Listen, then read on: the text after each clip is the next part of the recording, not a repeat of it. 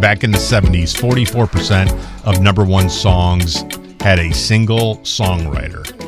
Wow, that's, you know, I can't even conceive of that. When you think about every time you see songwriters, there's so many producers and writers and creators. Like, even an Ed Sheeran song has like 11 people who stole it from somebody else. So there's those people too. So now that's what, now there's 22 people on every song. Right. So back in the 70s, 44%. In the 2010s, only 4%. Yeah, that sounds right to me. The last song written by just one person to reach number one was Lady Gaga. Ed Sheeran, Perfect. Baby, I'm dancing in the dark with you between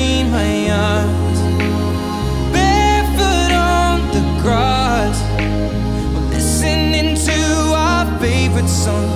When you said you looked a mess. And he had the only credit on there? I'm shocked. Yep. And the last female only written song was Miley Cyrus. I keep on falling Oh, wow. hit number one in August 2001. That was a long time ago. Yeah. Whoa. So that was the last female song. Alicia Keys. Right. Yeah. Speaking of women and songs, a song just hit a billion views, and it was. Whitney Houston. I saw this. Right? Who's still watching this video? People still pulling up this video. Why? I think people are discovering it for the first time. Really? Yeah. You know what'll happen is so you'll hear this on The Voice. Like you'll hear somebody on The Voice or American Idol or one of those shows singing this song, and then somebody will want to go watch the original to compare it. Yeah. You know, and then there's people that just really love her and they just really love this video. They just enjoy watching it. And when you watch Whitney do it and comparing it to somebody on American Idol, uh, no. It's game over. Yeah, yeah, Yeah. yeah, you can't. No, nobody's doing that. Yeah. I think that's some good parenting there too. I mean, there's some people that are saying to their kids, "Listen, Whitney Houston, you don't know who she is, but let me show you something." Yeah, I can see that because I do that with my kids when we're watching uh, America's Got Talent. And there's a song, and I say, "Well, they did a really Come good watch job." Motorhead. Yeah, let me show you what Motorhead did with it. It's much better. the Moody Blues was one of them.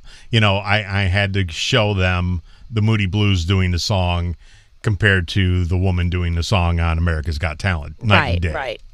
No, and then you and then look what's happening with Fleetwood Mac and Dreams. You know, there was that one dude that posted that video drinking cranberry juice, and he some for some reason chose the song Dreams, and then not only did that go viral, but kids were like, "What is this song even?" And it's it was like the most downloaded song that week. You know, I love that there's some services like YouTube that if I put a Fleetwood Mac song in a video, they're going to flag me and they're going to send me a, a letter saying, We're going to sue you unless you take this down.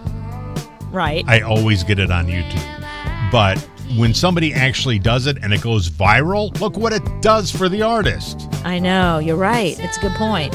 You know, and the whole time they're saying no, don't don't use our songs in your podcast, in your radio show, in your commercials.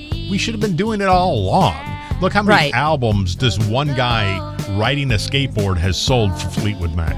in 2020 when they thought that there was no chance that they were going to sell music i mean that was the most downloaded you you saw like stevie nicks came forward and so did uh, mick fleetwood they were like thank you